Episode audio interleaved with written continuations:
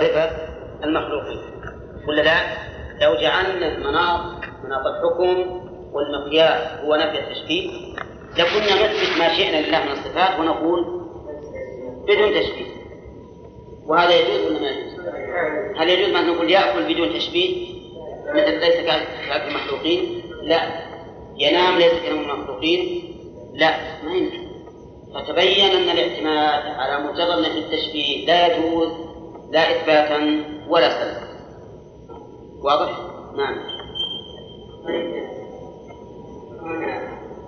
تشبيه لبعض الوجوه نعم هذا ليس حق. كيف لا تحق؟ عن الحياة. نعم. في أصل المعنى. نعم. فيه يعني نعم. ولكن من عند الواقع. أي نعم. هذا مو حق. لا لا هذا حق ولكن لا يكون لكن ما يسمى ما يسمى تشبيه بالحقيقة هذا ليش؟ لأنك إذا لم تثبت أصل معنى الحياة في في جانب الخالق وش معنى ذلك؟ أنك نفيتها ولا أثبتها؟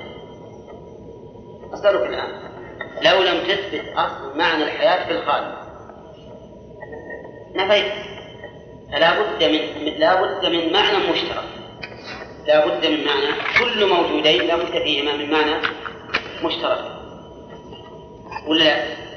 وهو الوجود وهو الوجود فأنت إذا نفيت هذا المعنى المشترك نفيت كل شيء واضح؟ ها؟ طيب إذا المهم الآن من هذه الصفحة هو أن الاعتماد عليه؟ في إثبات الصفات على مجرد نفي التشبيه لا يصح. ولا لا؟ لا يصح لسببين. أولا إن أريد به التشبيه المطلق فهذا غير ممكن ولا أحد يقول. وإن أريد به التشبيه من بعض الوجوه فهذا منازع فيه. لأنك قد تقول هذا تشبيه ويقول غيره ليس بالتشبيه. وعلى هذا فلا يصح هذا الاعتماد والمؤلف الآن إذا نفى هذا يقرر لك الكلام الصحيح. طيب ثم قال المؤلف رحمه الله وقد يفرق بين لفظ التشبيه والتمثيل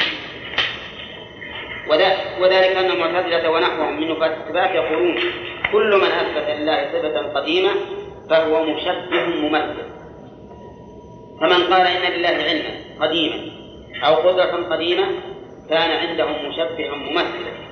لأن القديم عند جمهورهم هو أخص وصف الإله فمن أثبت له صفة قديمة فقد أثبت لله مثيلا قديما ويسمونه ممثلا بهذا الاعتبار ومثبتة الصفات لا يوافقونهم على هذا بل يقولون أخص وصفه ما لا يصفه به غيره مثل كونه رب العالمين وأنه, وإنه وأنه بكل شيء عليم وأنه على كل شيء قدير وأنه إله واحد ونحو ذلك والصفة لا توصف بشيء من ذلك. إلى طيب يعني قد يفرق بين لفظ التشبيه والتمثيل مو المؤلف ما يحكي بكلمة قد يفرق عند أهل السنة والجماعة. عند أهل السنة والجماعة لا يفرقون. فإذا قلت هذا هذه اليد ثابتة لله بدون تشبيه فهو كقولك هذه اليد ثابتة لله بدون تمثيل لكن من الناس من يفرق؟ فقد هنا باعتبار القلة من الفاعل لا القلة الوجودية. يعني قد يفرق بعض الناس وضرب مثل لهذا المعتزلة ونحوهم من نفاق الذات يقولون كل من أثبت لله صفة قديمة فهو ممثل مشبه ممثل. كل من أثبت لله صفة قديمة المراد القديمة ما نسميه نحن الصفات الذاتية. الملازمة لله سبحانه وتعالى. هذه الصفة القديمة. مثل العلم والقدرة والعزة والقوة إلى آخره. كثيرة. لكن المؤلف مثل ضرب مثلين. العلم والقدرة يقولون من قال إن لله علما قديما فهو ممثل والقديم عندهم ما ليس له أول. ليس القديم عندهم ما يعرف باللغة العربية أنه السابق لغيره. لا ما ليس له ابتداء. ما ليس له ابتداء هو القديم عند الفلاسفة نعم. فإذا قلت إن لله علما قديما. إن لله علما قديما. وأنتم يجب أن تفهموا القديم معناه عند عند الفلاسفة، إيش معناه؟ ما ليس له ابتداء. ما ليس له ابتداء. ليس معنى القديم هو السابق على غيره. تقول مثلا أنت علمي بهذا قديم. علمي بهذا قديم. وش معناه في اللغة العربية؟ يعني سابق علمت قبل هذا. وليس معناه أنه لا ابتداء له وأنه أزلي. لكن القديم عند الفلاسفة خاصة هو ما لا ابتداء له. يعني أنه أزلي. فيقولون إذا قلت إن لله علما قديما فقد شبهت. كيف؟ لأن أخص وصف الإله عندهم هو القدم. وش معنى أخص وصف؟ أخص وصف يعني معناه اللي يختص بالله ولا يمكن أن يوصف به غيره. هو القدم. فإذا قلت لله علم قديم فقد أثبتت قديمين. أحدهما الله والثاني العلم. وحينئذ تكون مشبهة. ولذلك يمنعون جميع الصفات القديمة الذاتية. ليش؟ لأنهم عندهم الوصف الذي لا يصح إلا لله هو القدم. القدم. فلا يمكن أن يشابه الله أن يشابه الله غيره غيره في ذلك. لو قلت لله علم قديم قالوا أنت مشبه. لو قلت لله قدرة قديمة قالوا أنت مشبه. لو قلت لله حياة قديمة قالوا أنت مشبه وهكذا. شوف كيف الآن؟ إلى هذا الحد يعني فهموا التشبيه على غير معناه. ومثل ما قلت لك معناه قبل قليل إنك إذا أردت بالتشبيه الذي نفيته من وجه دون وجه فقد ينازعك غيرك من الناس. طيب عندهم يقول لأن القديم عند جمهورهم هو أخص وصف الإله. وش معنى أخص وصفه؟ الذي لا يمكن أن يشركه فيه أحد. فمن, أثبت له صفة قديمة فقد أثبت لله مثيلا مثلا قديما ويسمونه ممثلا بهذا الاعتبار. ومثبتة الصفات لا يوافقونهم على هذا طبعا بل يقولون أخص وصفه يعني الله ما هو؟ ما لا يتصف به غيره مثل كونه رب العالمين هذا ما يمكن يوصف به غير الله هل يمكن تقول لأي مخلوق أنت رب العالمين؟ ها؟ لا وأنه بكل شيء عليم هذا من أخص أوصاف الله ليش؟ لماذا؟ لا يوصف به غيره ما يمكن يوصف به غيره وأنه على كل شيء قدير. نعم. كذلك أخص وصف الله لأنه لا من أخص وصف الله لأنه يصف غيره وأنه إله واحد. كذلك أيضا لأن غيره لا يصح أن يكون إلها ولا يمكن أن يكون واحدا. كل قوم له إله. والصفة لا توصف بشيء من ذلك. يعني إيش معنى الصفة لا توصف بشيء من ذلك؟ أي أنك لا تقول إن قدرة الله رب العالمين. ولهذا يحكم عليك أن تقول يا قدرة الله هيئي لي كذا وكذا.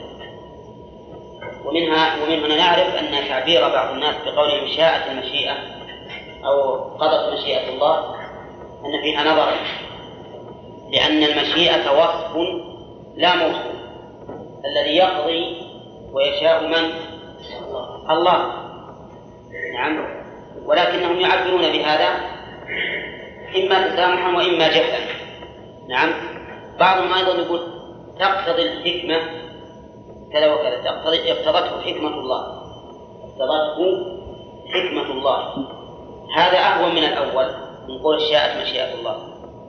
لأن معنى اقتضته حكمة الله أن الحكمة من حيث هي حكمة تستلزم كذا وكذا. الاقتضاء هنا بمعنى استلزام. المهم أن الصفة ليست موصوفة ولا لا؟ الصفة يقول المؤلف لا تصف بشيء من ذلك فلا تقول عن صفة الله أنها رب ولا أنها بكل شيء عليم ولا أنها على كل شيء قدير ولا أنها إله واحد فإذا لم تتصف الصفة بشيء من خصائص الله فإذا أثبت لله العلم والقدرة والحياة والسمع والبصر لم تكن ممثلا إلا عند من؟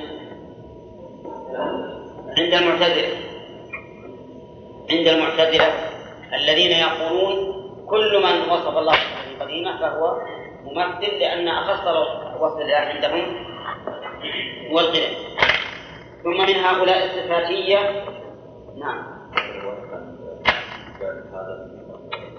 نعم. نعم. لا وغير السنة وغير مثل الأشاعرة بعض الصفات ثم ثم من هؤلاء الصفاتية. من لا يقول بالصفات إنها قديمة بل يقول الرب بصفاته قديم. ومنهم من يقول هو قديم وصفته قديمة ولا يقول هو وصفاته قديمان ومنهم من يقول هو وصفاته قديمان ولكن يقول ذلك ولكن يقول ذلك لا يقتضي مشاركة الصفة له في شيء من خصائصه. فإن القدم ليس من خصائص الذات المجردة بل من خصائص الذات الموصوفة بصفات وإلا فالذات المجردة لا وجود لها عندهم فضلا عن أن تختص بالقدم. وقد يقول الذات متصفة بالقدم والصفات متصفة بالقدم وليست الصفات إلها ولا ربا كما أن النبي محدث وصفاته محدثة وليست صفاته نبيا. فهؤلاء إلى آخره. شوف الآن قسم المؤلف الصفاتية إلى الأقسام هذه. هل يقول كذا أو لا؟ الصفاتية الآن وش معنى الصفاتية؟ الذين يثبتون الصفات كلها أو بعضها منهم من لا يقول في الصفات إنها قديمة. يعني يمتنع أن يقول حياة الله قديمة سمعه قديم بصره قديم. ما يقول هذا. ولكن يقول الرب بصفاته قديم. الرب بصفاته قديم. إذ ما من ذات إلا ولها صفات. ولا يمكن يوجد ذات مجردة بدون صفة أبدا ما يمكن يوجد ذات مجردة عن صفة إطلاقا. ما ندري من القول لكن القول بعض الذين يكتبون الصفات هذا واحد. ومنهم من يقول هو قديم وصفته قديمة ولا يقول هو صفاته قديمة.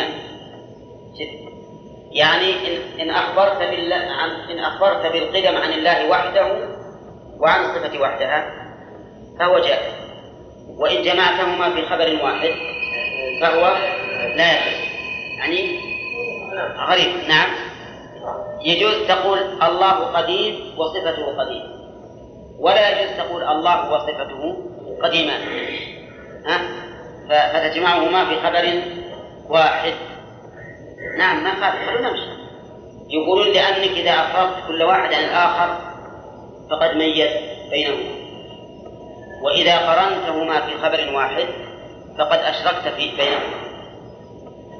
مثل ما أنك لو تقول لولا الله وزيد أنقذني من الغرق لهلكت أو أنقذاني من الغرق لهلكت. يجوز ولا لا؟ لكن لا تقول لولا زيد أنقذني من الغرق يجوز. لولا الله أنقذني من الغرق يجوز. هم يقولون إن قلت الله قديم وصفته قديمة ما في بأس. إن قلت الله وصفته قديمة فهو لا يجوز عنده. نعم.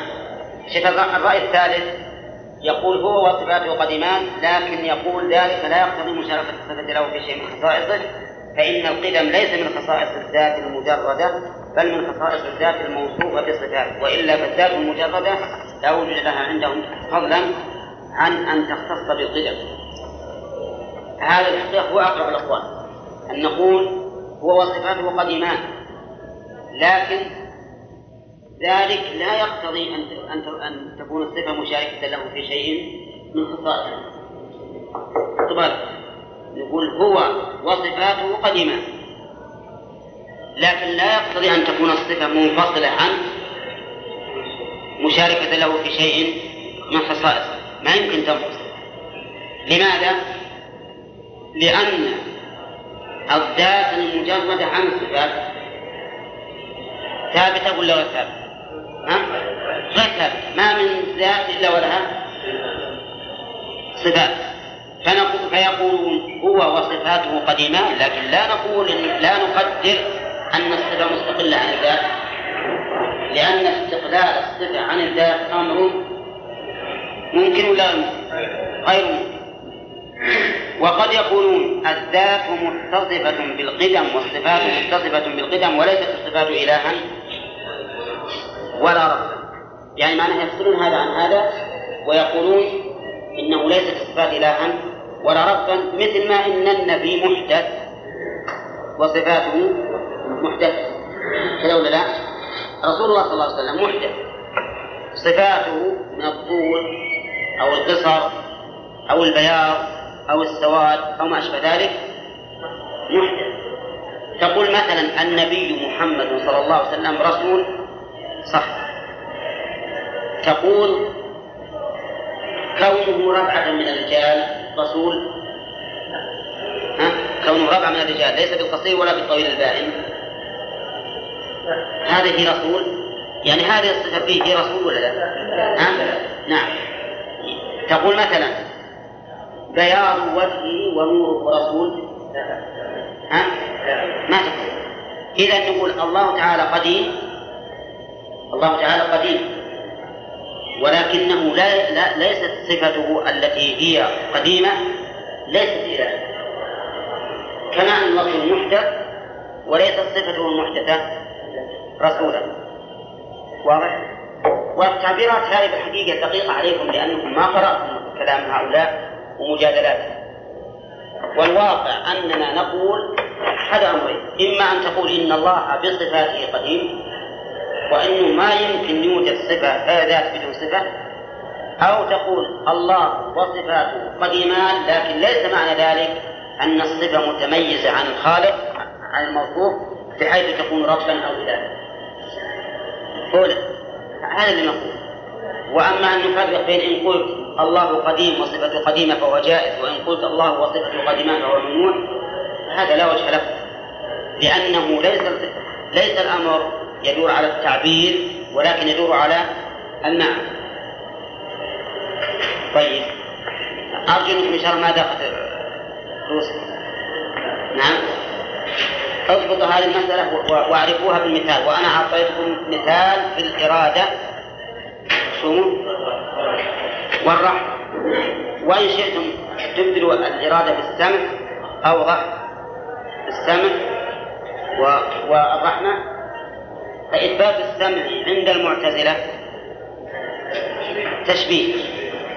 وعند الأشاعرة ليس بتشبيه وإثبات الرحمة عند الأشاعرة تشبيه وعند أهل السنة ليس بتشبيه والحاصل أن التشبيه المنفي نعم إن أريد به المماثلة التي هي أن يجوز على على كل واحد منهما ما يجوز على الآخر ويمتنع على ما يمتنع ويجب ما يجب إن أريد بها ذلك ها؟ وش معنى باطل يا جماعة؟ يعني ما يمكن أحد يقول أبدا. نعم؟ أي نعم. وإن أريد بالمشابهة المشابهة من وجه دون آخر أو المشاركة في الاسم. فهذا جائز لكنه لا يمكن القول به لأن كل من يدعي أن هذا تشبيه ينكره أو ينازعه في ذلك خصمه ويقول ليس بتشبيه. فتبين أن الاعتماد في إثبات الصفات على مجرد نفي التشبيه حكمه يجوز ولا لا؟ لا يجوز. ترى هذه قاعدة مهمة يا جماعة. لا هذه من مثل الكلام اللي مرنا أمس. الكلام اللي مرنا أمس عبارة حاشية على قاعدة. فرق بين الكلام الأصيل اللي من أجله ألف الكتاب وبين كلام يأتي استطرادا وتتميما له. لكن هذه قاعدة مهمة ويجب الفهم لها. يجب أن نفهمها تماما. وكوننا مثلا نقول والله ما فهمنا نبي نعيد الدرس هذا شيء ما هو معقول لأن لو نبقى على هذا أنتم الحمد لله طلبة جامعة من الممكن. يعني وش لو ظنكم نقول لكم آخر كتاب إحنا دارسين وأنتم تدرسوا على ما يمكن هذا؟ ها؟ نعم. أنتم؟ كيف جامعيون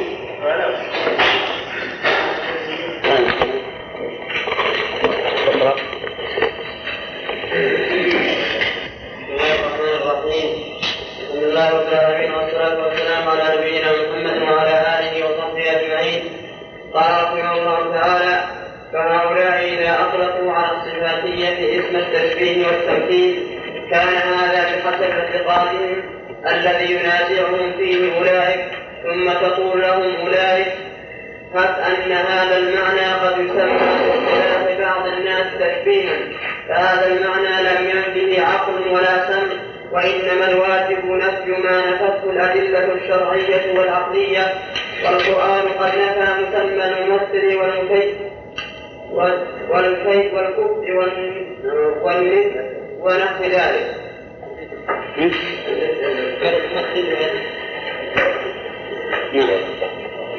كم القرآن قد نفى مسمى المثل والكفر والمثل ونحو ذلك ولكن يقولون الصفة في اللغة العرب ليست مثل الموصوف ولا ولا كفء ولا نسبة فلا يدخل في النص. وأما العقل فلم يمكن أن يستشفى. لا يدخل في النص كذا؟ نعم. وأما العقل فلا يمكن مسمى التشبيه فلم فلم فلم يمكن وأما العقل فلم يمكن مسمى التشبيه باصطلاح المعتزلة وكذلك أيضا يقولون إن الصفات إن الصفات لا تقوم إلا بجسم متحيز والأجسام متماثلة فلو قامت به الصفات للزم أن يكون مماثلا لسائر الأجسام. وهذا هو التشبيه.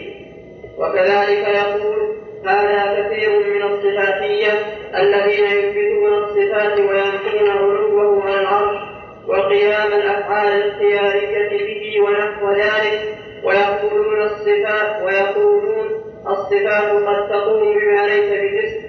وأما العلو على العالم فلا يصح إلا إذا كان جسما. فلو أثبتنا علوه للزم أن يكون جسما. وحينئذ فالأجسام متماثلة فيلزم التشبيه.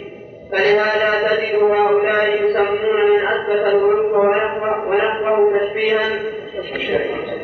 مشبها ولا يسمون من أثبت السمع والبصر والكلام ونحوه مشبها كما يقول صاحب الإرشاد وأمثاله وكذلك يوافقهم على القول بتمام الأجسام القاضي أبو يعلى نعم كتاب بسم الله الرحمن الرحيم. أظن هذا الذي نتكلم فيه الآن امتداد لما سبق من أن من أن إطلاق الاعتماد على نفي التشبيه يجوز ولا لا؟ لا يجوز. وذلك لأن الناس اختلفوا في التشبيه. حتى إن منهم من يرى أن إثبات الصفات تشبيه. ومنهم من يرى أن وصف الله بأنه موجود تشبيه. فالاعتماد على على مجرد نفي التشبيه أمر لا يجوز. كما أن الاعتماد على إثبات بلا تشبيه أمر لا يجوز. أرجو انتباه يا جماعة هذه القاعدة ثم لو كل ما هذا فهو فرع كل ما يأتي من كلام المؤلف فرع وكلام مع المنازعين إنما القاعدة أنه لا يصح في إثبات في إثبات صفات الله أن نعتمد شو عليه؟ على مجرد نفي التشبيه أو على مجرد الإثبات بلا تشبيه ولا لا؟ أما الأول فلأنك إذا قلت هذا نعتمد على النفي المطلق اللي هنا في التشبيه. فقد يقول قائل إن إثبات السمع والبصر تشبيه وقد يقول آخر إثبات العلو تشبيه وقد يقول آخر إثبات الحياة تشبيه وإثبات العلم تشبيه وإثبات القدرة تشبيه. كذلك إذا اعتمدت على إثبات بلا تشبيه ما يصح. لأنه قد يقول قائل نثبت أن لله تعالى أنفا لا يشبه أناف المخلوقين أن له بطنا لا يشبه بطون المخلوقين. هل يجوز هذا ولا ما يجوز؟ لا يجوز. فإذا الاعتماد القاعدة اللي عندنا والتي يجب أن نعرفها أنه لا يجوز أن نعتمد أن أن نعتمد في إثبات الصفات أو نفيها مش عليه؟ على واحد إثبات بلا تشبيه. اثنين نفي التشبيه مجرد نفي التشبيه لأن هذا لا يصح لا في الإثبات ولا في النفي ثم استطرد المؤلف رحمه الله وبين هل إثبات الصفات والتشبيه وهل الله تعالى بصفاته قديم أو نقول الله قديم والصفة قديمة أو نقول الله وصفاته قديمان على خلاف في الحقيقة ما يثيره إلا مجرد مجرد الجدل وإلا فلسنا في حاجة إليه. السلف الصالح أحسن منا عقيدة وأحرص منا على تحقيق العقيدة. هل صاروا يبحثون في هذا ولا لا؟ ما يبحثون لكن مع هذا إذا اضطررنا إلى أن ننزل في الميدان فلا بد أن ننزل. طيب نعم. لو تسكن ذولي يا جماعة الصوت. ها؟ بين القاعدة. ويريد أن يبين بعد ذلك. لماذا؟ نثبت الأسماء. لا ويريد أن يبين أن الإثبات مبني على على السمع. مبني على السمع. وكذلك النفي أيضا مبني على السمع. قال فهؤلاء إذا أطلقوا على الصفاتية اسم التشبيه والتمثيل هذا أول الصف كان هذا بحسب اعتقادهم الذي ينازعه فيهم في ينازعهم فيه أولئك. فهؤلاء من يقصد الذين ينكرون الصفات. فهؤلاء الذين أطلقوا على الصفاتية. من هم الصفاتية؟ الصفاتية الذين يثبتون الصفات. سواء أثبتوا الجميع أو أثبتوا البعض. هؤلاء يطلقون على الصفاتية اسم التشبيه. لاحظوا يا جماعة الأشاعرة يقول لأهل السنة أنتم مشبهة لأنكم تثبتون لله تعالى الرحمة والمحبة وما أشبه ذلك. والمعتزلة يقولون للأشاعرة أنتم مشبهة لأنكم تثبتون الإرادة والكلام والبصر والسمع نعم. والغلاة اللي يقولون الله لا, لا, لا موجود ولا معدوم يقولون لمن أثبت وجود الله أنت مشبه. فلا هناك قاعدة تدل على نفي التشبيه المجرد. ولهذا يقول كان بحسب اعتقادهم الذي ينازعهم فيه أولئك ثم يقول لهم ثم تقول لهم أولئك هب أن هذا المعنى قد يسمى في اصطلاح بعض الناس تشبيها فهذا المعنى لم ينفه عقل ولا سمع وإنما الواجب نفي ما نفته الأدلة الشرعية والعقلية. مثلا نقول أنا أثبت السمع لله سبحانه وتعالى. والذين وأهل التعطيل يقولون إثبات السمع تشبيه. نقول لهم هب أن إثبات السمع يسمى في اصطلاحه تشبيها هب بمعنى قدر. قدر يسمى تشبيها. فهل إذا سميته أنت تشبيها يجب علي نفيه مع أن الأدلة أثبتت؟ آه لا. ولهذا يقول فهذا المعنى لم ينفيه عقل ولا سمع. فإذا لم ينفيه العقل ولا السمع بل أثبتته الأدلة السمعية والعقلية فالواجب إثبات سمه أنت تشبيها أو لا تسمه نعم. مع أننا نحن لا نثبته على سبيل التشبيه. إذ أننا نقول إن لله سمعا إيش؟ لا يشبه أسماع المخلوقين وبصرا لا يشبه أبصار المخلوقين. ونحن إذا رأينا في الشاهد أن أن أن السامعات تختلف أسماعها والباصرات تختلف أبصارها أليس كذلك؟ الطير في جو السماء ينظر إلى حبة نعم في الأرض وأنت لو ترقى فوق السطح تنظر إلى حبة الأرض ها؟ ما تنظر إلى حبة الأرض واضح؟ و... و... و... والقرآن قد نفى مسمى المثل والكفء والند ونحو ذلك هذا اللي فيه المحلول أن تكون المشابهة مطلقة بحيث يكون هذا كفءا لهذا وهذا مثلا لهذا وهذا ند لهذا. ولكن يقولون الصفة في لغة العرب ليست مثل الموصوف ولا كفءه ولا نده فلا يدخل في النص. وش النص؟ ليس كمثله شيء. هذا نفي للمثل. فهل الصفة مثل الموصوف؟ نعم. لا. ليست الصفة مثل الموصوف إذ أن الصفة معنى في الموصوف وليست هي الموصوف البصر هل هو العين؟ البصر هو العين ولا لا؟ ها؟ البصر هل هو العين؟ لا هنا ولكنه قوة في العين والسمع ليس هو الأذن لكنه قوة في الأذن الظاهرة والباطنة النطق ليس هو اللسان ولكنه قوة في اللسان والشفتين والحلق. وهكذا في القسم وأما العقل فلم ينفي مسمى التشبيه في اصطلاح المعتزلة. المعتزلة يرون كل من أثبت صفة فهو مشبه. فكل إثبات صفة عندهم تشبيه. هل العقل ينفي ذلك؟ لا. وكذلك أيضا يقول إن الصفات لا تقوم إلا بجسم متحيز والأجسام متماثلة فلو قامت به الصفات للزم أن يكون مماثلا لسائر الأجسام وهذا هو التشبيه. يعني تقرير المعتزلة بأن إثبات الصفات تشبيه يقول الصفات لا تقوم إلا بجسم متحيز. هذه مقدمة. المقدمة الثانية والأجسام متماثلة. وش النتيجة؟ فلو قامت به الصفات يعني بالله للزم أن يكون مماثلا لسائر الأجسام وهذا هو التشبيه. تبارك من هذا القياس الآن. هل هذا القياس صحيح؟ الصفات لا تقوم إلا بجسم متحيز والأجسام متماثلة. اضبط المقدمات لشوف النتيجة. والأجسام متماثلة. وش النتيجة؟ فلو قامت اسمع. النتيجة فلو قامت به الصفات للازم أن يكون مماثلا لسائر الأجسام وهذا هو التشبيه فاهم يا أخ؟ فاهم؟ ها؟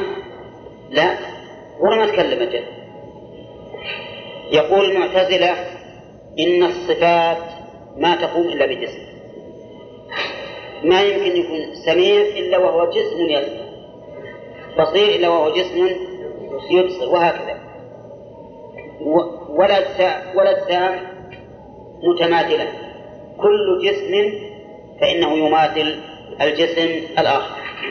وش النتيجة؟ واحد زائد اثنين. وش النتيجة؟ ثلاثة. طيب. الصفات لا تقوم إلا بجسم. ولا أجسام متماثلة. إذا إثبات الصفات يستلزم التشبيه. هذه النتيجة. هذه النتيجة مثل إذا قلت واحد زائد اثنين يكون ثلاثة. مثل نتيجة الجمع بالضبط. نعم. هنا نقول فلو قامت به الصفات للزم أن يكون مماثلا لسائر الأجسام. هذه حجة من؟ حجة المعطلة اللي منهم المعتزلة. منهم عليه؟ على أهل الإثبات الذين نسميهم هنا إيش نسميهم هنا؟ الصفاتية. سواء أثبتوا الجميع أو البعض. وكذلك يقول وكذلك يقول هذا كثير من الصفاتية وكذلك يقول هذا. ترى هذا مقول للقول. وكذلك يقول هذا كثير من الصفاتية الذين يثبتون الصفات وينفون علوه على العرش وقيام الأفعال الاختيارية به ونحو ذلك. ويقولون الصفات قد تقوم بما ليس بجسم وأما العلو على العالم فلا يصح إلا إذا كان جسما فلو أثبتنا علوه لزم أن لزم أن يكون جسما وحينئذ في الأجسام متماثلة. في جماعة ناس يثبتون الصفات يمكن لها أيضا وينفون علوه على العرش وقيام الأفعال الاختيارية به. مثل الأشاعرة الآن. يثبتون بعض الصفات ينكرون علوه على العرش يقول الله ما على على العرش. يعني ما استوى عليه. ينكرون قيام الأفعال الاختيارية به. الأفعال الاختيارية مثل إيش؟ لا. كنزول إلى السماء الدنيا مثلا. نزول إلى السماء الدنيا هذه فعل اختياري. مجيء للفصل بين العباد هذا فعل اختياري. فهم يقولون ما يمكن أنه ينزل إلى السماء الدنيا ولا يمكن تقوم بالأفعال الاختيارية. لأن لماذا؟ قالوا لأن هذه الصفات ما تقوم إلا بجسم والأجسام متماثلة. أما السمع والبصر فلا فإنه قد يقوم بما ليس بجسم قد يقوم بما ليس بجسم. وفي الحقيقة أن قولهم إن الصفات لا تقوم إلا بجسم وقد تقوم بغير جسم هذا صحيح. ولهذا الآن أنا أريد أن أرد عليهم وعلى الأولين. فنقول قول الأولين إن الصفات لا تقوم إلا بجسم. مردود بقول الآخرين إن الصفات قد تقوم بما ليس بجسم. ولا لا؟ طيب كيف تقوم بما ليس بجسم؟ أنت الآن تقول اليوم طويل. بدأ يطول الليل بدأ يطول النهار. هنا وتقول ليل طويل ونهار قصير. فتصف النهار بالقصر وتصف الليل بالطول الطول والقصر صفة والليل والنهار جسم ولا غير جسم؟ ها؟ الليل والنهار جسم؟ هذا معناه إذا جاء النهار معناه نشوف شيء يمشي نعم الليل والنهار ليس بجسم ومع ذلك نقول طويل ونقول قصير ولا لا؟ فنصفه بطول القصر مع انه ليس بجسم فصار قولهم قول الأولين إن الصفات لا تقوم إلا بجسم متحيز. صحيح ولا لا؟ غير صحيح لأنه يرده الواقع. نعم. ويصير قول الآخرين اللي بعدهم إن الصفات قد تقوم بما ليس بجسم. صحيح ولا لا؟ نعم هذا صحيح. بعدين نقول قولهم الأجسام متماثلة. كل الاثنين يقولون أجسام متماثلة. أولا. الأولين قالوا الأجسام متماثلة وهؤلاء أيضا يقولون وأما العلو والعالى فلا يصح إلا إذا كان جسما فلا أثبتنا علوه ولازم أن يكون جسما وحينئذ فالأجسام متماثلة صحيح هذه المقدمة ولا غير صحيحة؟ صحيح أن الأجسام متماثلة؟ من متماثلة؟ كيف؟ الأجسام من متماثلة؟ وش وش الفرق اللي بينهم؟ اي الاجسام غير متماثلة بلا شك لا في الكبر والصغر والصغر ولا في الحجم الكبر والصغر ولا في الوزن بعضها خفيف وبعضها ثقيل ولا في اللمس ولا في اللون ولا في إيش؟ ها؟ ولا في الشكل اللون المهم ليست ليست متماثلة بأي شيء من من الأشياء عندك حجر صلب غليظ وعندك زبدة تماثلات ها؟ لا عندك مثلا شوك وعندك بساط لين واحد. ها؟ لا. إذا القول بأن الأجسام متماثلة هذا من أبطل الأقوال. ولا يمكن أن تتماثل الأجسام. واللي يقول الأجسام متماثلة في الحقيقة يحسن أننا نعطيه عرقات على الرأس. نعم. لأن حقيقة الأمر أنه غير متماثلة ولا لا؟ يعني وأنا أتعجب من هؤلاء الذين يدعون أنهم عقلاء. كيف يقولون إن الأجسام متماثلة؟ إذا قالوا الأجسام متماثلة نقول بأي شيء تتماثل؟ في الوجود صحيح وكل لابد لكل موجود أن يشارك غيره في أصل الوجود إن أرادوا بالتسمية كل واحد منها جسم صحيح لكن إن أرادوا بالحقيقة هل يمكن أن تتماثل؟ لا يمكن طيب إذا نمنع أي المقدمتين؟ ها؟ نعم نمنع المقدمة الأولى والثانية وإذا منعنا المقدمتين انتفت النتيجة لأن النتيجة مبنية على ثبوت المقدمتين. فإذا انتفت المقدمتان انتفت النتيجة. إذا قلنا له قولكم إن الصفات لا تقوم إلا بجسم هذا ممنوع. وعندنا برهان على منعه مثل كالليل والنهار يوصفان بالطول والقصر ويوصفان بالشدة والرخاء. وقال هذا يوم عصيب نعم. طيب وعلى الكافرين غير يسير. فعلى هذا الصفات تقوم بما ليس بجسم إذا قالوا الأجسام متماثلة صحيح المقدمة ولا غير صحيح؟ وعندنا برهان؟ عندنا برهان. نقول لأي واحد منهم روح المس الجدار والمس الزبدة نعم. المس الزبدة المس القطن والمس الحجر. بينهم فرق؟ بينهم فرق. انظر مثلا إلى إلى الشيء الأحمر والشيء الأصفر. انظر إلى الطويل والقصير. هل هي متماثلة؟ لا غير متماثلة. إذا امتنعت المقدمتان المبني المبني عليهما التشبيه. وش ينتفي؟ تنتهي النتيجة وهي التشبيه تمام. طيب فلهذا يقول المؤلف تجد هؤلاء يسمون من أثبت العلو ونحوه مشبها ولا يسمون من أثبت السمع والبصر والكلام ونحوه مشبها كما يقول صاحب الإرشاد وأمثاله.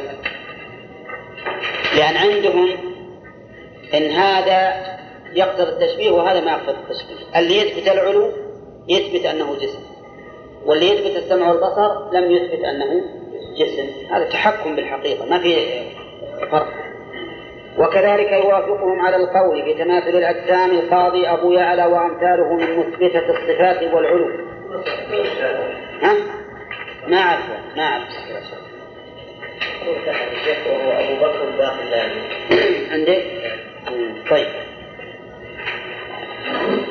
وكذلك وكذلك يوافقهم على القول بتماثل الأجسام القاضي أبو يعلى وأمثاله من مثبتة الصفات والعلو. لكن هؤلاء يجعلون العلو صفة خبرية كما هو أول قولي القاضي أبي يعلى فيكون الكلام فيه كالكلام في الوجه. يوافقهم على القول بتماثل الأجسام القاضي أبو يعلى وأمثاله من مثبتة الصفات والعلو. شوف يقولون نحن نثبت الصفات ونرى أن الأجسام متماثلة. نعم الأجسام متماثلة. لكنهم يمنعون أن تكون الصفات لا تكون إلا بجسم كما مر. كما مر. ويجعلون العلو صفة خبرية كما هو أول قولي القاضي أبي يعلى. فيكون الكلام فيه كالكلام في وجه عندهم العلماء يقسمون الكلام في الصفات أو يقسمون الصفات إلى قسمين. صفات خبرية بمعنى أن إثباتها جاء عن طريق الخبر المحض. جاء عن طريق الخبر المحض. مثل يعني ما للعقل فيها مدخل كإثبات الوجه. الوجه واليد والعين. لولا أن الله أثبتها لنفسه هل نثبتها نحن؟ ها لا. ولا تدل عليها الفطرة ولا ولا العقل ولهذا لو قال قائل أتثبتون لله رأسا؟ ماذا نقول؟ نقول لا. لماذا لا تثبتون؟ لأن السمع لم يرد به. طيب تثبتون أن الله يتكلم؟ نعم لأن الشرع والعقل دل عليه. تثبتون أن له لسانا؟ لا. لأن لأنه ما جاء به السمع. فالمهم أن الصفات الخبرية هي ما طريق إثباته إيش؟ الخبر. الخبر اللي هو السمع. بخلاف العظمة والقدرة والعزة والخلق هذه صفات خبرية عقلية دل عليها العقل. نعم. نعم. نعم. ولا نعم لا نثبت ولا ننفي. لا نعم. هذا مثل لا ورد به السمع لا بنفيه ولا بإثباته فنقل. نعم. ها؟ إيش؟ لا. الصفات تنقسم إلى قسمين. خبرية على مجال السمع وعقلية تثبت بالعقل وبالسمع ها؟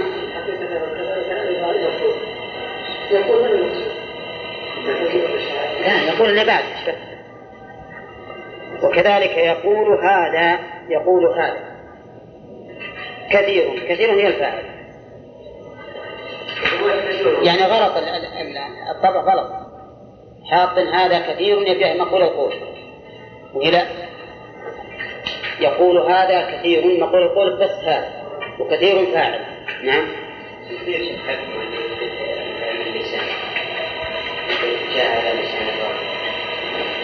لا ما إذا قال على لسان الله أول ما نقول نقول ما ينبغي أن تقول على لسان الله لأن هذا ما ثبت لله سبحانه وتعالى. لكنه هو لا يريد اللسان اللي هو الجارحة يريد باللسان القول والكلام. ومع ذلك نقول لا لا لا تفعل. لأنه ما يمكن إطلاق اللسان على القول إلا إلا في قول من له لسان.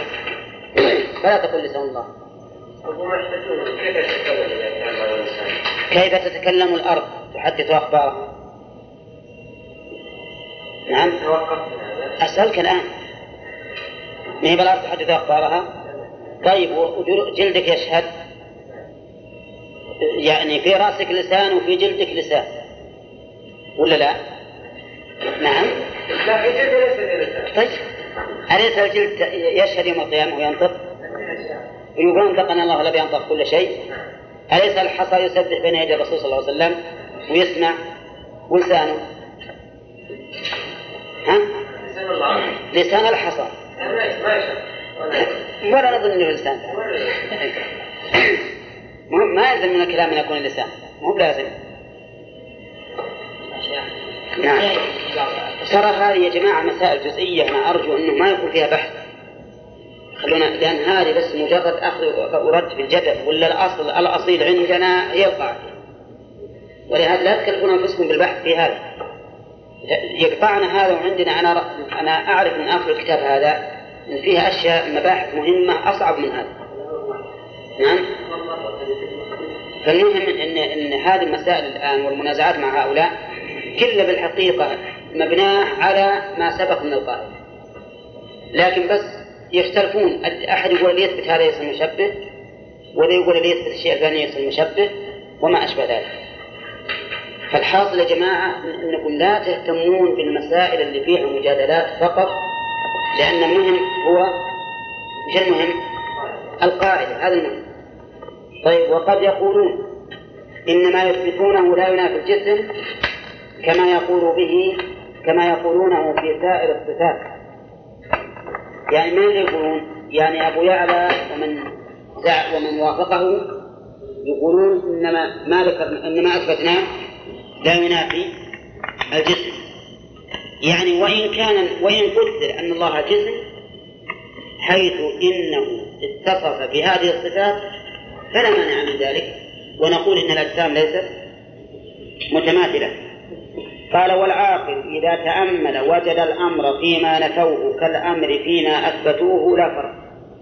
وأصل كلام هؤلاء كلهم على أن إثبات الصفات مستلزم للتسليم والأجسام متماثلة هذا الأصل. كل الكلام اللي يدور هنا من أخذ وبدل ورد يعود على هذين هاتين النقطتين. وش إثبات الصفات مستلزم للتسليم. والأجسام متماثلة. ولا لا؟ ونحن نجيبهم بأي شيء؟ بمنع المقدمتين جميعا. فنقول قولكم الأجسام إثبات الصفات مستلزم للتسليم ليس بصحيح. إذ قد تقوم الصفة بما ليس بجسم. وقولكم الأجسام متماثلة ليس بصحيح لأنها متباينة كما هو معلوم. وعلى هذا يمتنع وجود النتيجة. وش النتيجة؟ التشبيه. أرجو الانتباه يا جماعة. كل الكلام الذي سبق مبني على حجة وهي إثبات الصفات مستلزم للتشبيه للتجسيم لأن الصفات عندهم ما تقوم إلا بجسم والأجسام متماثلة. نقول لهم نحن نمنع المقدمتين. فإن إثبات الصفات لا يستلزم التشبيه لأن الصفات قد تقوم بما ليس. كذلك قولكم الأجسام متماثلة ليس بصحيح لأن الأجسام متباينة وتباينها أمر ظاهر لا يشكل. وعلى هذا فلا يلزم من إثبات الصفات. لا يلزم منها؟ التشبيه. لأن لزوم التشبيه مبني عندكم على هاتين المقدمتين وقد تبين فسادهما. والمثبتون. اسمع المثبتون للصفات يجيبون عن هذا تارة بمنع المقدمة الأولى وتارة بمنع المقدمة الثانية وتارة بمنع كل من المقدمتين وتارة بالاستفسار. شفت الإجابات؟ الآن بعد المؤلف بينا. تارة يجيبون بمعنى المقدمة الأولى. وش المقدمة الأولى؟ إثبات الصفات مستلزم للتشكيل. للتجسيم نعم. للتجسيم كيف منعها؟ أن نقول إثبات الصفات لا يستلزم التجسيم لأن الصفات قد تقوم بما ليس بجسم. هذا معنى المقدمة الأولى. وتارة بمنع المقدمة الثانية. وش الثانية؟ أجسام متماثلة فيقولون مثلا كقول القاضي أبي يعلى وشبه هب أنها تستلزم التشبيه لكن الأجسام غير متماثلة. هب أن الصفات ذات الصفات تستلزم التشبيه وأن الصفات لا تقوم إلا بجسم. ولكننا نقول نمنع المقدمة الثانية. وش هي؟ الأجسام متماثلة. الأجسام متماثلة. واضح يا جماعة؟ طيب. وتارة بمنع المقدمتين جميعا.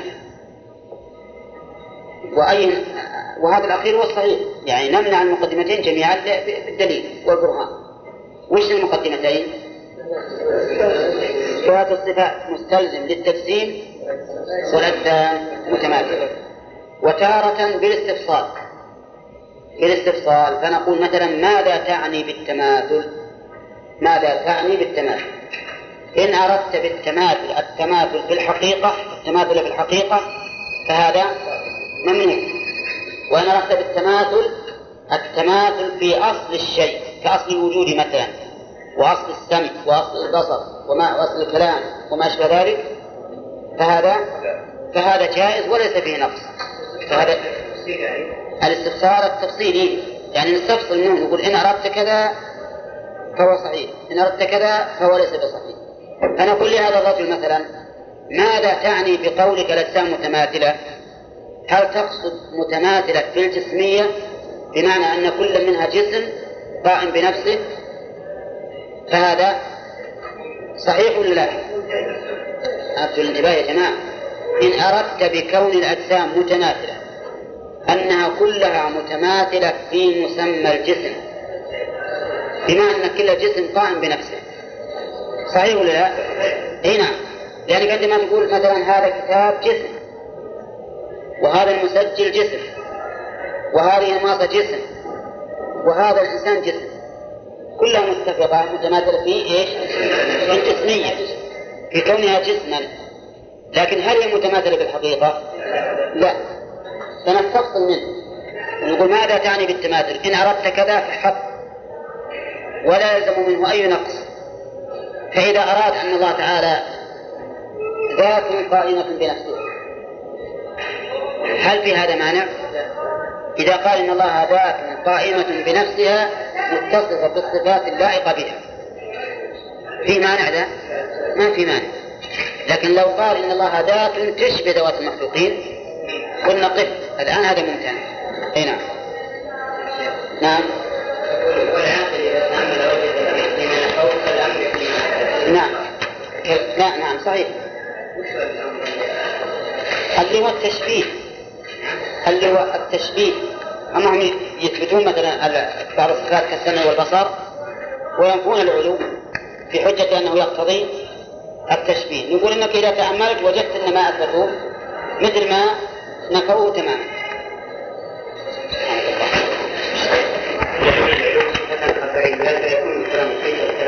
هنا يعني معناه إثباته ونفيه فإذا كانوا ينفون الصفات الخبرية نفوا هذا أما فهمت قلنا لكم الصفات الخبرية هي ما طريق العلم بها الخبر. لا لا لا مجال للعقل فيها. مثل الوجه واليدين والضحك والاستواء على العرش وما أشبه ذلك. طيب يكون خطأ كلام العلو صفة خبرية هنا. إلا إذا قالوا العلو على العرش اللي هو الاستواء. إذا قالوا العلو على العرش فمعناها الاستواء.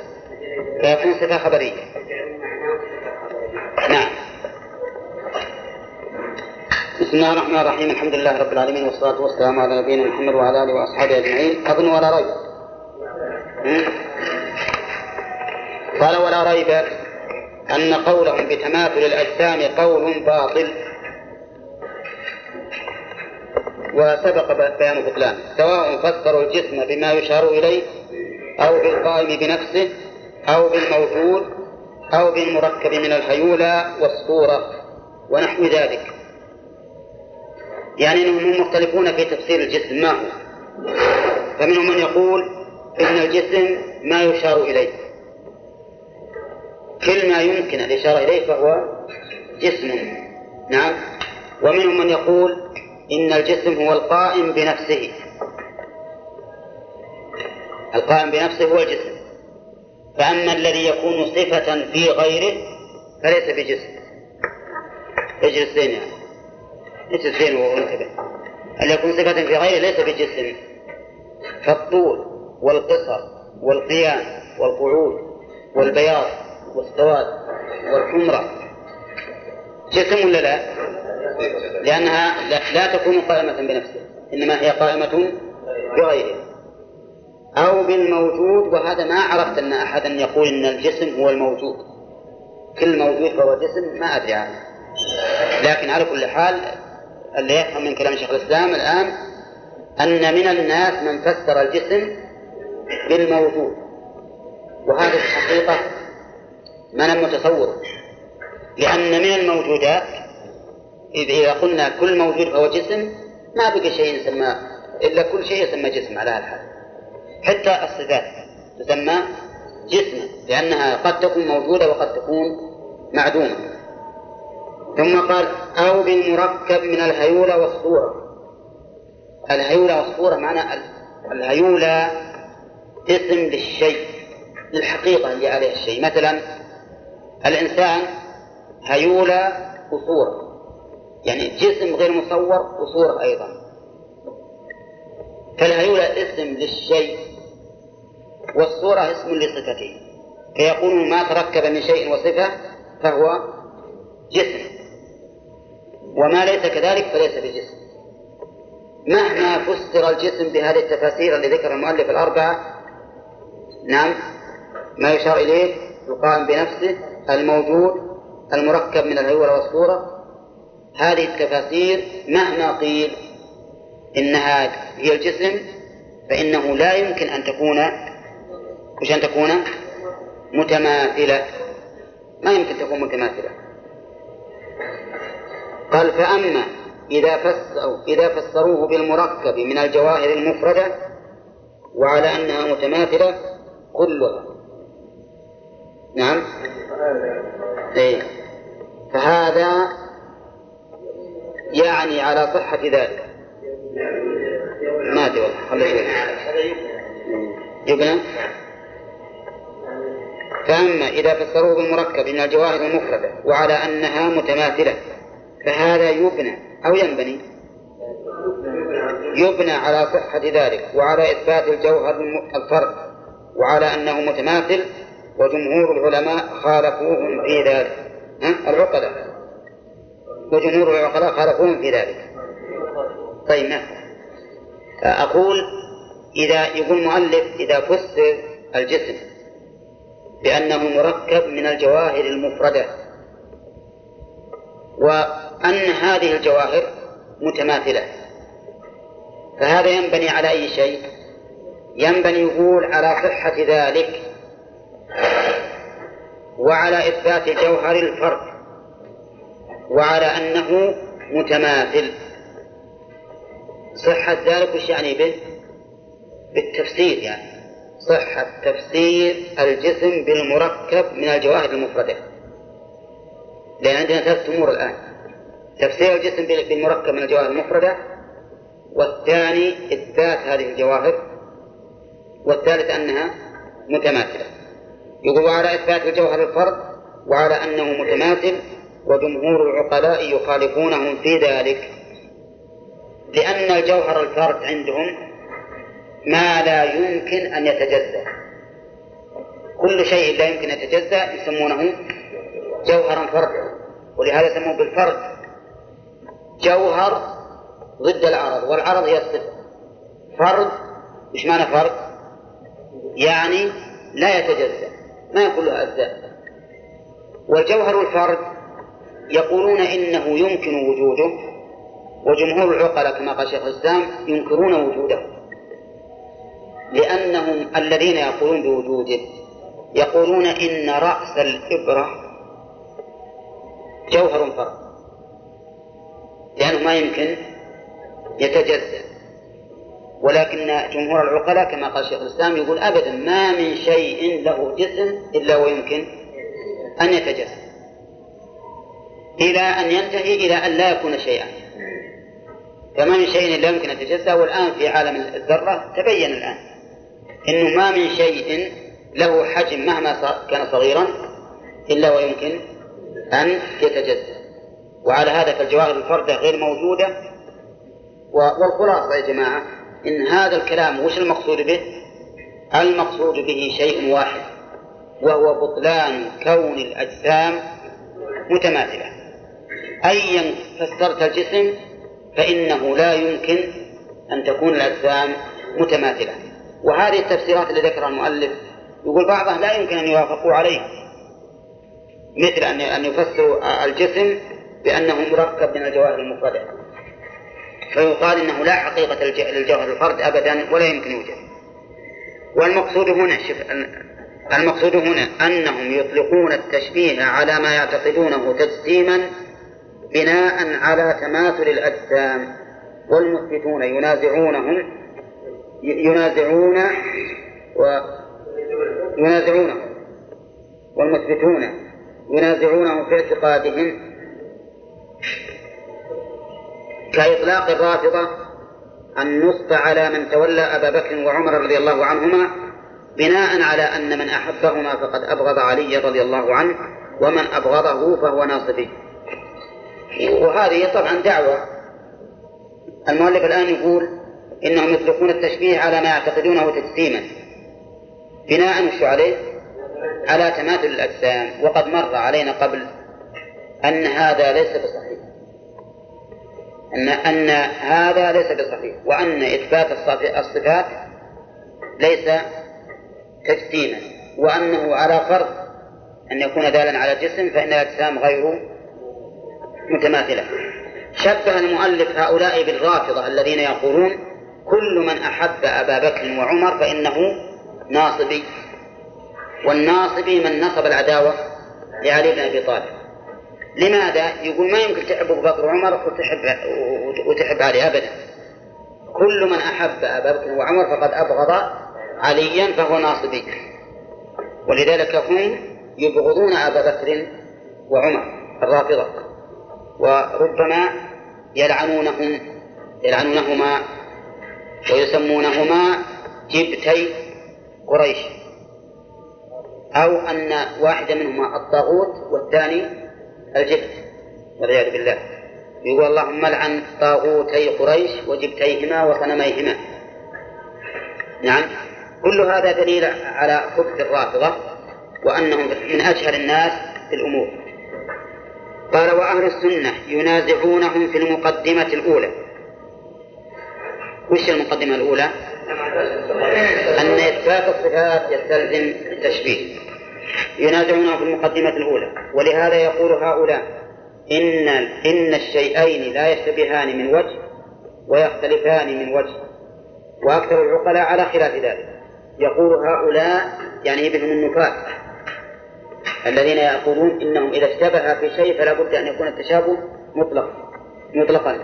وأكثر العقلاء على خلاف ذلك. وقد بسطنا الكلام على هذا في غير هذا الموضع. وبينا فيه حجج من يقول بتماثل الأجسام. وحجج من نفى ذلك. وبينا فساد قول من يقول بتماثله. وأيضا فالاعتماد بهذا الطريق على نفي التشبيه اعتماد باطل. وذلك أنه إذا أثبت تماثل الأجسام فهم لا ينفون ذلك إلا بالحجة التي ينفون بها الجسم. نعم. وأيضا الاعتماد بهذا الطريق على نفي التشبيه اعتماد باطل وذلك أنه إذا أي طيب ما عندنا إذا أثبت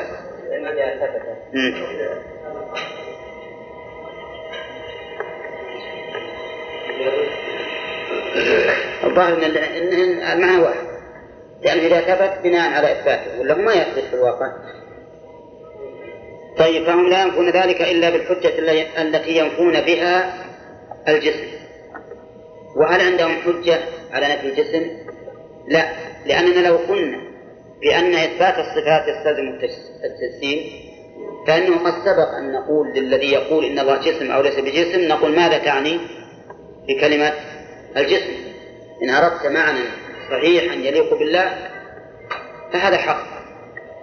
وإن أردت معنى باطلا فهذا باطل. لو قال أردت بالجسم ما يقوم بنفسه ويتصف بالصفات اللائقة به قلنا هذا هو الله.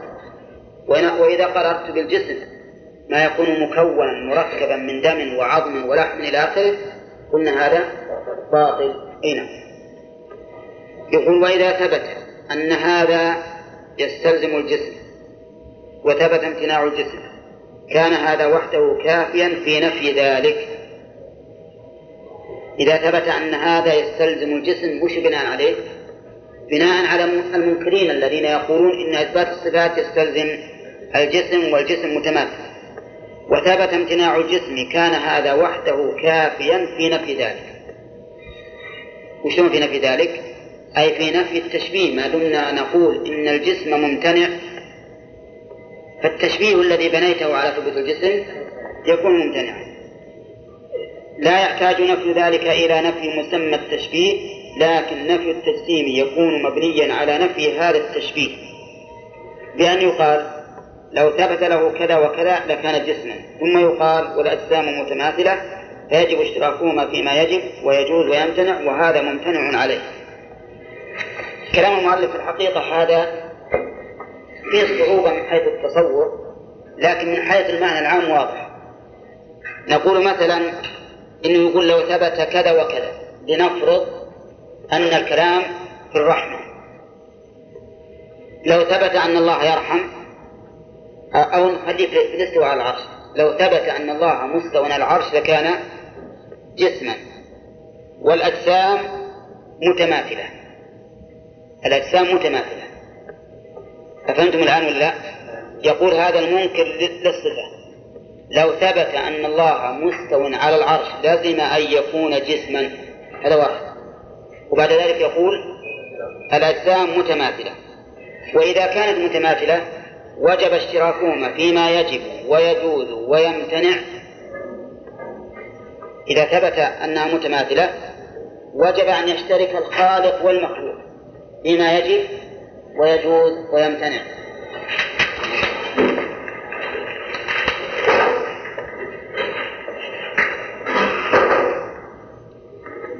يسر عميد كلية الشريعة وأصول الدين والمشرف على كلية العلم والله العربية والسمية أن يدعوكم لسماع الندوة الثقافية بعنوان كيف يتحقق اللقاءات؟ إيش؟ كيف تحقق اللقاءات الثقافية محاضرة وندوة. ووظيفتها ورسالتها. الدكتور صالح بن عبد العزيز المنصور عميد الكلية الدكتور صالح بوزان عميد المعهد العالي للقضاء الأستاذ حسن هويمل رئيس النادي الأدبي بالقصيم الدكتور عبد الكريم البكار الأستاذ الكلية. الدكتور سعد أبو الرضا الأستاذ الكلية. وذلك في تمام الساعة الثانية والنصف من مساء يوم الاثنين ليلة الثلاثاء. الموافق عشرين خمسة في غاية محاضرة الكلية. الساعة الثانية والنصف يعني بالتوقيت العربي ثامنة حسب الثانية الثانية والنصف يمكن حول هذا حول ثانية ونصف حول ثانية ونصف أي نعم. أي نعم. طيب نرجع إلى إلى دراستنا نقول أرجو الانتباه يا جماعة. لو ثبت كذا وكذا. هذا المبهم وش فسرناه به؟ في الاستواء على العرش. لو ثبت أن الله مستوى على العرش لكان جسما والأجسام متماثلة. فيجب اشتراكهما وش اشتراك؟ اشتراكها يعني اشتراك الأجسام فيما يجب ويجوز ويمتنع. وعلى هذا ما يجب للإنسان يجب لله. وما يجوز على الإنسان يجوز على الله. وما يمتنع على الإنسان يمتنع على الله. هل هذا ممكن؟ ولهذا قال وهذا ممتنع عليه. ممتنع على من؟ على الله. إذا كان ممتنع على الله لزم أن يكون الاستواء ممتنعا لأنه يؤدي إلى ممتنع. وما أدى إلى ممتنع فهو ممتنع. وكل الكلام الحقيقة يا جماعة هذا فيه تكرار كثير. لكن بعبارات مختلفة. وقد سبق أننا نرجع إلى أصل القاعدة. إلى أصل القاعدة الشيخ الإسلام ابن تيمية ليس مثل, الناس الموجودين الآن الذي ينمق الكلام ويتردد عليه مرات أو مرتين أو أكثر يكتب وينتهي منه. نعم. وهو بحر يتلاطم. تجد المعاني تسبق الكتابة. فيأتي بأشياء يعني لو نقضحت لكان نصف هذا الكتاب يكفي. فكل الكلام الآن اللي مر علينا كله فيه شيء من التكرار بلا شك. ولكن القاعدة المهمة أن نرجع إلى الأصل وهو أن مطلق أن مطلق الاعتماد على نفي التشبيه ليس ليس بصحيح أو على إثبات بلا تشبيه ليس بصحيح لأن ما يقتضي التشبيه اختلف الناس فيه فصار بعضهم يقول هذا يقتضي التشبيه فيجب إنكاره وبعض يقول هذا لا يقتضي التشبيه فلا يقتضي إنكاره. أن مطلق عندك موجود بالقاعدة ما حاجة تكتبها موجود في أول قاعدة أنه لا يصح الاعتماد على على الإثبات المطلق بدون تشبيه. ولا الاعتماد على نفي التشبيه المجرد فقط. فهمت؟ لأنك لو قلت يجب أن نثبت الله كل ما فيه أن ننفي على الله كل ما فيه التشبيه نفيت عنه جميع الصفات عند بعض الناس أو بعض الصفات عند بعض الناس أو ما لا يليق به عند بعض الناس. ولو قلت أبى أعتمد على الإثبات وأقول بلا تشبيه. لازم من هذا أن تثبت لله ما لا يليق به وتقول بلا تشبيه. لازم أن تقول إن الله يأكل أكلا لا يشبه أكل المخلوقين. نعم. وإن لله أذنا لا تشبه أذن المخلوقين. ما يمكن هذا. كذا ولا لا؟ ولو اعتمدنا في النفي على مجرد التشبيه لكنا نقول كل صفة يختلف الناس في في اقتضاء التشبيه يجب أن ننفيها. وهذا أيضا ليس بحق وإن شاء الله بعد ما ننتهي من الكلام هذا نرجع ونلخص الموضوع تلخيص بين لجل يتضح لكم. نقول لكن حينئذ يكون من سلك هذا المسلك معتمدا في نفي التشبيه على التجسيم على نفي التجسيم فيكون أصل نفيه نفي الجسم. وهذا مسلك آخر سنتكلم عليه إن شاء الله. ننتظر حتى يأتي كلامه نعم. أي نعم. اللي لو ثبت كذا لكان لكان جسم. والأجسام متماثلة هذا المسألة معتمدا في نفي التشبيه على نفي التجسيم. ويقول الآن كل ما ثبت أنه كل ما أدى إلى ثبوت الجسمية فإنه مؤد إلى التشبيه. وحينئذ أنكر كل ما أرى أنه يقتضي التجسيم نعم. وإنما المقصود هنا أن مجرد الاعتماد في نفي ما ينفى عن الله ما ينفى على مجرد نفي التشبيه لا يفيد إذ ما من شيئين إلا يشتبهان من وجه ويفترقان من وجه بخلاف الاعتماد على نفي النقص والعيب ونحو ذلك مما هو سبحانه مقدس عنه فإن هذه طريقة صحيحة واضح يا جماعة الآن يقول مجرد الاعتماد على نفي ما في نفي ما ينفى على مجرد نفي التشبيه لا يفيد إيش معنى ذلك؟ يعني معناه لو قلت أنا بنفي عن الله كل ما يقتضي التشبيه هل يكفي الاعتماد هذا؟ الاعتماد هذا ما يكفي. ليش؟ لأنه يقول المؤلف ما من شيئين إلا ويشتبهان من وجه ويختلفان من وجه. مثل ما سبق لنا. إننا مثلا نجد أن الخالق سميع وبصير والإنسان سميع بصير. ونجد أن الله حي والإنسان حي. وهل يلزم من الاشتباه في الاسم؟ الاشتباه في المسمى؟ لا يلزم. وهذه أيضا سبقت لنا في أول الكتاب. لكن على أي شيء نعتمد؟ نعم. نعتمد على المشابهة التي تقتضي النقص والعيب. أما المشابهة التي لا تقتضي مثل أن يقال إن الله حي لكن الحياة لا تشبه المخلوقين. سميع لكن لا تشبه سمع المخلوقين. وهكذا فلا بأس به هذا.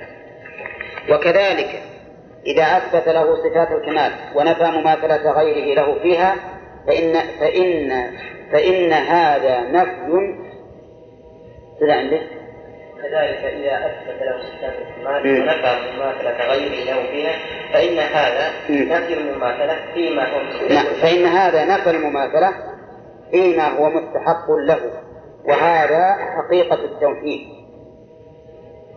وهو أن لا يشركه شيء من الأشياء فيما هو من خصائصه عندي لا يشتق ولا والمعنى واحد. طيب. إذا أثبت له صفات الكمال ونفى مماثلة غيره له فيها. يصح ولا ما يصح؟ يصح بل هذا حقيقة التوحيد. فإن فإن هذا نفى المماثلة فيما هو مستحق له. وهذا حقيقة التوحيد وهو أن لا يشركه شيء من الأشياء فيما هو من خصائصه. وكل صفة من صفات الكمال فهو متصف بها على وجه لا يماثله فيه أحد. ولهذا كان مذهب سلف الأمة وأئمتها إثبات ما وصفه بما وصف به نفسه من الصفات ونفي ما ونفي مماثلته بشيء من المخلوقات. بل سبق لنا أن من الصفات ما يكون كمالا في حق المخلوق ونقصا في حق الخالق وما يكون نقصا في حق المخلوق وكمالا في حق الخالق. وذلك لأن الخالق لا يشبه المخلوق. فالنوم والأكل والشرب والنكاح بالنسبة للمخلوق كمال لأن اللي ما ينام مريض فيه عيب واللي ما يأكل ولا يشرب ولا يتزوج كذلك فيه عيب. وبالنسبة للخالق نقص كذا طيب والتكبر والعظمة بالنسبة للخالق صفة كمال وبالنسبة للمخلوق صفة نقص. أي نعم. ومنه ما يكون كمالا فيهم المخلوق والخالق لكن للخالق ما هو أكمل مثل السمع والبصر والقدرة والقوة وما أشبهه. ونقصا في الخالق والمخلوق ولكن الخالق أشد تنزها عنه. مثل العجز والصمم والبكم والمرض وما أشبه ذلك. هذا عيب فيه في الخالق والمخلوق لكن تنزه الخالق عن الخالق عنه أعظم لأنه واجب أن يتنزه عنه بخلاف المخلوق. قال وكذلك. فإن قيل إن الشيء إذا شابه غيره من وجه جاز عليه ما يجوز عليه من ذلك الوجه ووجب له ما وجب له وامتنع عليه ما امتنع عليه. هذه نعم. إن الشيء إذا شابه غيره من وجه جاز عليه من ذلك الوجه ما جاز عليه. إيه إيه. يعني تقديم وتأخير عندنا ووجب إذا شابه غيره من وجه جاز عليه من ذلك الوجه ما جاز عليه. اللي عندك أحسن واللي عندنا لا بأس لكن بس اللي عندك أحسن. الآن الشيء إذا شابه غيره من كل وجه. حطوا بالكم. إذا شابه غيره من كل وجه. فإنه يجوز على هذا المشابه ما يجوز على المشابه ويمتنع عليه ما يمتنع عليه ويجب له ما يجب له. هذا إذا شابهه من كل وجه. وهذا بالنسبة للخالق والمخلوق ممتنع. طيب إذا شابه غيره من وجه دون وجه وهذا بالنسبة للخالق والمخلوق ممكن ولا لا؟ ممكن. يشابهه في أصل وجود الحياة ولكن لا يشابهه في حقيقتها. يشابهه في أصل وجود القدرة ولكن لا يشابهه في حقيقتها وهكذا. طيب. أفلا يجوز أن نقول إذا كان يشبهه من هذا الوجه أفلا نقول إنه يجوز عليه من هذا الوجه ما يجوز على الخالق ويمتنع عليه ما يمتنع على الخالق ويجب له ما يجب على للخالق هذا السؤال الذي أورده المؤلف وسيجيب عنه. أنتم فاهمين يا جماعة الآن؟ فاهمين السؤال؟ طيب. يقول المؤلف قيل له قيل هب أن الأمر كذلك. ولكن إذا كان ذلك القدر المشترك لا يستلزم إثبات ما يمتنع على الله سبحانه ولا نفي ما يستحقه لم يكن ممتنعا. قول قيل هب أن الأمر كذلك يعني قدر أن الأمر كذلك. وشلون الأمر كذلك؟ يعني أنه إذا شابهه من وجه وجب له في ذلك الوجه ما يجب للآخر وامتنع عليه ما يمتنع على الآخر وجاز له ما يجوز للآخر أو على الآخر. يقول قدر إننا مثلا إذا شابه المخلوق الخالق من هذا الوجه. جاز للخالق ما يجوز للمخلوق. وامتنع عليه ما امتنع المخلوق ووجب له ما يجب للمخلوق. هب أن الأمر كذلك. كلمة هب أن الأمر كذلك وش يدل عليه. على أنه مسلم ولا غير مسلم؟ على أنه غير مسلم. لكن على سبيل التقدير. ولكنه في الواقع غير مسلم. اشترك الخالق والمخلوق بأصل السمع والبصر واختلف في حقيقتهما. هل نقول إن هذا الأصل لما اشتبه فيه أو لما تشارك فيه يجب للمخلوق ما يجب للخالق؟ لا. ليش؟ لأن المخلوق يجوز أن يعدم هذا الأصل. قوله يجوز أن يكون غير غير بصير وغير سميع والخالق يمتنع عليه ذلك. أليس هكذا؟ الخالق يجب أن يكون سميعا بصيرا والمخلوق لا يجب أن يكون سميعا بصيرا. إنما سمعه وبصره من باب الجواز. الذي يمكن وجوده ويمكن عدمه. فتبين الآن أننا إذا قلنا إنه يشبه هذا من وجه لا يلزم أن يتفق في هذا الوجه في الوجوب والجواز والامتناع لا يلزم. وبينا لكم الآن وجه عدم اللزوم. لكن إذا قدرنا حب أنه يلزم فما هو الجواب؟ يقول ولكن إذا كان ذلك القدر المشترك لا يستلزم إثبات ما يمتنع على الرب سبحانه ولا نفي ما يستحقه لم يكن ممتنعا. نقول هب أنه يجب ويجوز ويمتنع؟ لكن إذا كان إذا كان هذا القدر المشترك لا يستلزم إثبات ما يمتنع على الرب شوف السمع لله سمع للإنسان. اشترك في أصل السمع. إذا قلت إن هذا الاشتراك يلزم منه إثبات ما يمتنع على الرب وهو إمكان عدم السمع مثلا. إمكان عدم السمع هل هو ممكن بالنسبة للخالق؟ لا. فإذا قلت إنهما اشتركا في أصل السمع ولكن لا يجوز بالنسبة لله أن يفقد هذا السمع قلنا ما المضرة؟ هل في هذا مضرة إذا اشترك في هذا القدر؟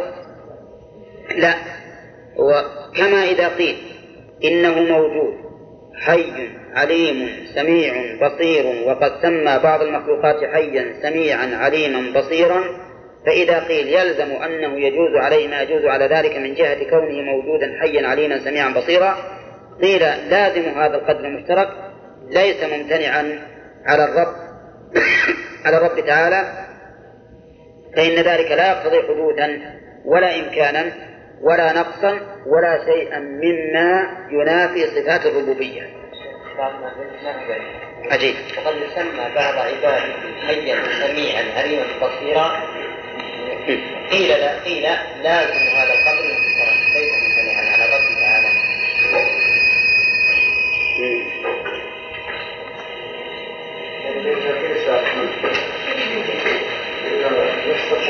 الظاهر إن اللي عندك أحسن لأن الحقيقة إن اللي عندنا قيل يلزم منه ما ولهذا حطوا عليها قوسين شوف القوسين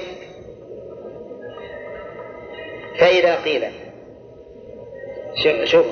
وقد سمى بعض المخلوقات عندك بعض عبادة ما يهم حيا سميعا عليما بصيرا. حط قوس مفتوح.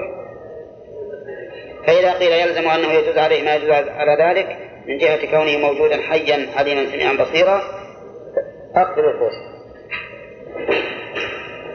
قيل لازم هذا القدر المشترك ليس ممتنعا على الرب تبارك وتعالى فإن ذلك لا يقتضي حدوثا ولا إمكانا ولا نقصا ولا شيئا مما ينافي صفة الربوبية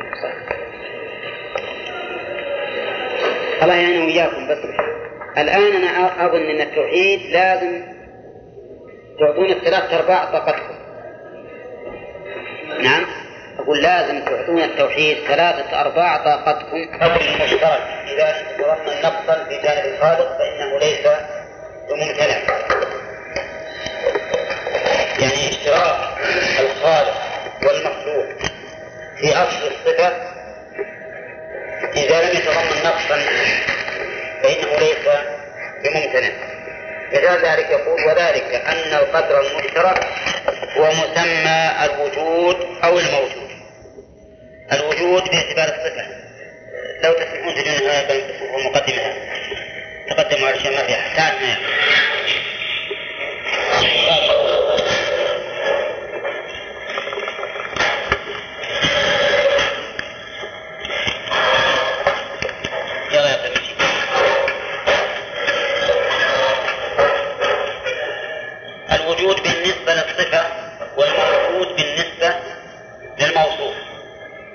فما دام وجود الخالق ووجود المخلوق يشتركان في في أصل المعنى. وهل هذا ممتنع إذا اشترك في أصل المعنى وقلنا إن وجود الخالق يختص به ووجود المخلوق يختص به؟ لا ينبغي كذلك أيضا الموجود يشترك الموجود بين الخالق والمخلوق كلاهما موجود. واشتراكهما في هذا غير ممتنع وإن تشابه في هذا الأصل بأن هذا موجود وهذا موجود لكن وجود هذا يخصه ووجود هذا يخصه آه، من شاء المؤلف يقول والحياة أو الح أو الحياة. عندي أو الحي أو عندكم الحي. أو الحياة أو الحي أو العلم أو العليم أو السمع أو السميع أو البصر أو البصير أو القدرة أو القدير. يعني المؤلف ذكر الصفة بعد والموصوف نعم. و والقدر المشترك مطلق كلي لا يختص بأحدهما دون الآخر فلم فلم يمت... فلم يقع بينهما اشتراك لا فيما يختص بالممكن المحدث ولا فيما يختص بالواجب القديم. الممكن المحدث يعني به المخلوق والواجب القديم يعني به الله سبحانه وتعالى. فإنما يختص به أحدهما يمتنع اشتراكهما فيه أفهمتم الآن؟ قلنا مثلا الاشتراك من وجه دون وجه هل يلزم من الاشتراك من وجه دون وجه أن يكون الخالق مشابها للمخلوق في الوجه الذي يشتركان يعني فيه؟ المؤلف يقول لا يلزم ومثال ذلك كلمة الحياة والسمع والبصر والعلم والقدرة فإن هذه الصفات صفات للخالق وصفات للمخلوق. تشترك هذه في القدر المشترك. القدر المشترك لا يختص به الخالق ولا المخلوق وإنما هو مشترك. لأن أصل الحياة إذا لم نفهم أنها الحياة الذي الذي وجد أصلها بين هذا وهذا ما فهمنا معنى الحياة.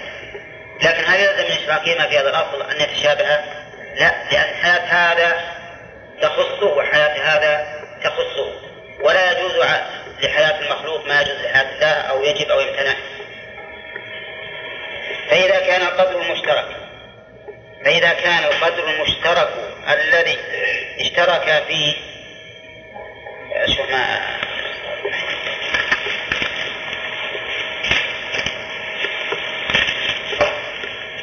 فإذا كان القدر المشترك الذي اشترك فيه صفة كمال كالوجود والحياة والعلم والقدرة ولم يكن في ذلك شيء مما يدل على خصائص المخلوق المخلوقين كما لا يدل على شيء من خصائص الخالق لم يكن في إثبات هذا محظور أصلا. بل إثبات هذا من لوازم الوجود فكل موجودين لا بد بينهما من مثل هذا.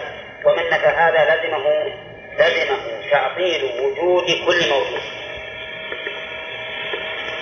أو واضح إذا كان القدر مشترك الذي لك فيه صفة كمال مثل الحياة والعلم والقدرة والسمع والبصر والكلام وغير ذلك كل هذه الصفات كمال اشتراك الخالق والمخلوق فيها في القدر المشترك الذي هو أصل الصفة هل هذا تشبيه؟ لماذا ليس بتشبيه؟ لأن نعم، لا لأن لكل واحد منهما ما يخصه من هذه الصفة. ولأننا لو, لو لم نقل بوجود أصل الاشتراك في هذه الصفة لازم أن نعطل وجوده.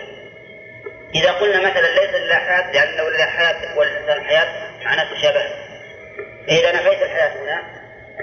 وقعت في التعطيل. إذا لابد من إثبات حياة. وكون المخلوق له حياة والخالق له حياة لا يلزم من ذلك التشبيه. مثل ما أننا إذا قلنا للإنسان جسم وللجبل جسم لازم ذلك التشبيه. انتبه يا أبو. انتبه. نعم. ما يمكن. ومن ثم ذكر المؤلف فيما سبق القاعدة هذه نفسها أنه ما يمكن أن أن تقول أن أن تعتمد على كلمة إثبات بلا تشبيه. لصفات الله. فهمت يعني معناه إنك إذا قلت طريقنا أن نثبت لله إثباتا بلا تشبيه. ما ما يستقيم هذا. لانك قد تقول الله يأكل لا كأكل المخلوقين. وينام لا كنوم المخلوقين. لا ما يصلح هذا. لأن مجرد الاعتماد على الإثبات بدون تشبيه لا يصح إذ المراد إثبات صفة إيش؟ الكمال. بدون تشبيه أما هذا إحنا لنا لنا درسين نقرر هذا.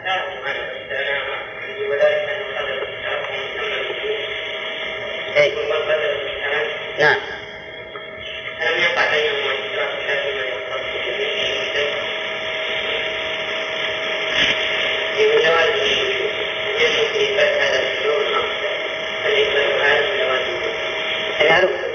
يعني إثبات القدر المشترك بين حياة المخلوق وحياة الخالق وثمن المخلوق وثمن الخالق إلى آخره هذا من لازم من لوازم الوجود. إذ لو نفيته نفيت وجود الصفة. لو نفيت الحي ما يمكن نقول إن الله هو الحي لأن المخلوق يسمى الحي. وش معنى ذلك؟ نفيت وجود الحياة الله الموصوف بالحياة نعم. هذا بيان للواقع ما قد يكون هذا بيان للواقع إي نعم. قال ولهذا لما اطلع الأئمة على أن هذا حقيقة قول الجهمية سموهم معطلة. لأنهم إذا أنكروا اختلاف المعنى فليس وراء ذلك إلا التعطيل. وكان جهم ينكر أن يسمى أن يسمى الله شيئا. وربما قالت الجهمية هو شيء لا كالأشياء. فإذا نفى القدر المشترك مطلقا لزم التعطيل العام. والمعاني التي يوصف بها الرب تعالى كالحياة والعلم والقدرة بل الوجود والثبوت والحقيقة ونحو ذلك تجب لوازم لوازمها. فإن ثبوت الملزوم يقتضي ثبوت اللازم وخصائص المخلوق التي يجب تنزيه الرب عنها ليست من لوازم ذلك أصلا. أو هذا أيضا يقرر ما سبق لكن باختلاف عبارة. نعم. المعاني التي يوصف بها الرب كالحياة. وشيء تستلزم. تستلزم وجود هذه الأشياء. وإلا لكان تعطيلا محضا. إنما خصائص المخلوق التي يجب تنزيه الرب عنها ليست من لوازم ذلك أصلا. فإذا قيل مثلا حياة المخلوق مسبوقة بعدم وملحوقة بموت. هل هذه الخصائص في حياة المخلوق تلحق حياة الخالق؟ لا. لأن حياة الخالق تخصه وحياة المخلوق تخصه نعم. نعم. اسم شيء؟ إي نعم. قل أي شيء أكبر شهادة؟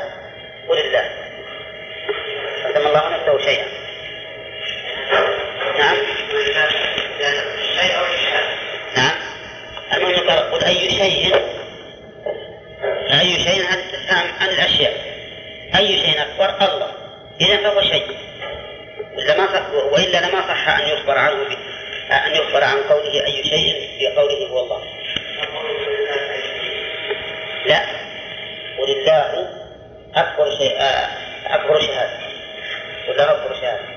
ثم قال شهيد بينه وبينكم يعني هو شهيد بينه وبينكم. لأن لو قال قل الله شهيد ما صح أن يكون جوابا لقوله أي شيء أكبر شهادة والمعاني التي وصف بها الرب تعالى نعم وخصائص المخلوق التي يجب تنزيه الرب عنها ليست من لوازم ذلك أصلا بل تلك من لوازم ما يختص بالمخلوق من وجود وحياة وعلم ونحو ذلك. والله سبحانه وتعالى منزه عن خصائص المخلوقين وملزومات خصائصه.